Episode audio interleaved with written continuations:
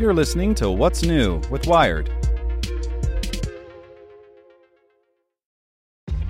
This episode is brought to you by ShipStation. You know, some things take a lot of work, like sending little robots to far off distant planets. And just as that's challenging, so too is running a successful e commerce business, especially when there's so much to do. So I want to introduce you all to ShipStation. Now, I love using ShipStation because of its easy to use dashboard, which makes managing orders and printing labels a breeze and super smooth. Oh, and the customer service is just out of this world. It's exactly what you need to help grow your business. Sign up for your free 60-day trial at shipstation.com slash technews. That's shipstation.com slash technews. This podcast is supported by Tools and Weapons, the podcast hosted by Microsoft Vice Chair and President Brad Smith. Each episode features insight you won't find anywhere else from the center of the conversation surrounding emerging technologies like AI. Right now on the podcast, you can hear a special episode where Brad Smith lays out Microsoft's vision for a vibrant marketplace driving the new AI economy. To hear more, follow or subscribe to Tools and Weapons with Brad Smith wherever you get your podcasts. Hey there, this is the spoken edition of Wired. James Holzhauer finally lost Jeopardy and changed the game for good. By Brian Barrett. It's over. 33 games, more than 1,100 correct responses, and $2,464,216 after first taking the Jeopardy contestant podium, James Holzhauer lost. While his run failed to match Ken Jennings for either longevity or earnings, he fell just $56,484 short. Holzhauer has left an indelible mark on the game. How did he do it? By not treating Jeopardy like a game at all. To me, that's the story, says Buzzy Cohen, winner of the 2017 Jeopardy Tournament of Champions. When he showed up, he had a plan. He had practiced, as opposed to just walking into the studio and saying, All right, here it goes, which is how most of us do it. In fairness, the playbook Holzhauer drew from is well worn. Most Jeopardy clues are assigned a static dollar value based on difficulty. But three so called daily doubles, hidden from view, allow contestants to wager any amount of their winnings to that point. My approach isn't complicated. Get some money, hit the daily doubles, bet big, and hope I run hot, Holzhauer told Wired in an email early on in his streak.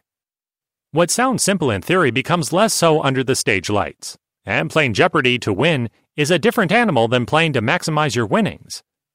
Even Jennings has acknowledged that during his own 75 game streak, he was playing a game show like I had on my couch. Holzhauer, a gambler by trade, approached Jeopardy like a sport. The distinction matters. Think of it like bowling. You know that to roll a strike, you need to knock down all the pins. You've even bowled plenty of strikes yourself. But to string 12 strikes together requires preparation, dedication, and endurance. Holzhauer exhibited all three. He's a bit of a perfect storm, where he has the sports gambling and sabermetrics background, but he also has been doing trivia for a long time, says Cohen. It's not like he just picked it up. You can slice Holzhauer's Jeopardy dominance any number of ways. He holds the 16 highest scoring games in Jeopardy history and won more money faster than had previously seemed possible. Even his loss is a testament to how he played the game. Holzhauer finally went down not because he whiffed on an outlandish wager, as some had suspected he might. He didn't flail on the final Jeopardy round. In fact, he barely missed any responses at all. In most ways, it was a routine Holzhauer game. But Holzhauer was up against Emma Boettcher, a user experience librarian who knew the playbook and executed against it as well as he did. Holzhauer led off the game by finding the first daily double, betting the max, and getting it correct. Business as usual. But in the double Jeopardy round, Boettcher took control of the board early, hunted for daily doubles, and found both before Holzhauer could. When it mattered most, she went all in. Which raises interesting questions about what, if anything, Holzhauer's reign means for Jeopardy's future. Will he be its Dick Fosbury, transforming how the next generation of players wager and win? Or are he and Boettcher outliers, staccato blasts before the usual rhythm takes hold? It's sort of like Steph Curry came along and is draining threes, but if a player tomorrow decides to just shoot threes, you're going to have a lot of misses, says Cohen. Rumors of Holzhauer's loss began circulating online Friday, and it was confirmed after the episode aired this morning in Montgomery, Alabama, per the Washington Post. As for Holzhauer, don't expect him to be separated from his buzzer for long.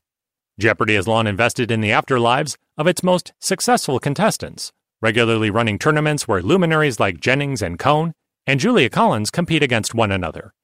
It's a place where everyone knows the playbook and everyone knows the answers. He'll fit right in. And who knows? With any luck, he'll face off against Brad Rutter, whose all time Jeopardy winnings of $4,688,436 dwarf even Jennings. Rutter has also never lost a game of Jeopardy to a human opponent. Damn you, Watson.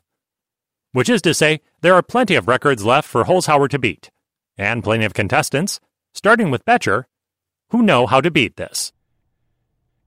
Want to learn how you can make smarter decisions with your money? Well, I've got the podcast for you. I'm Sean Pyles, and I host NerdWallet's Smart Money Podcast.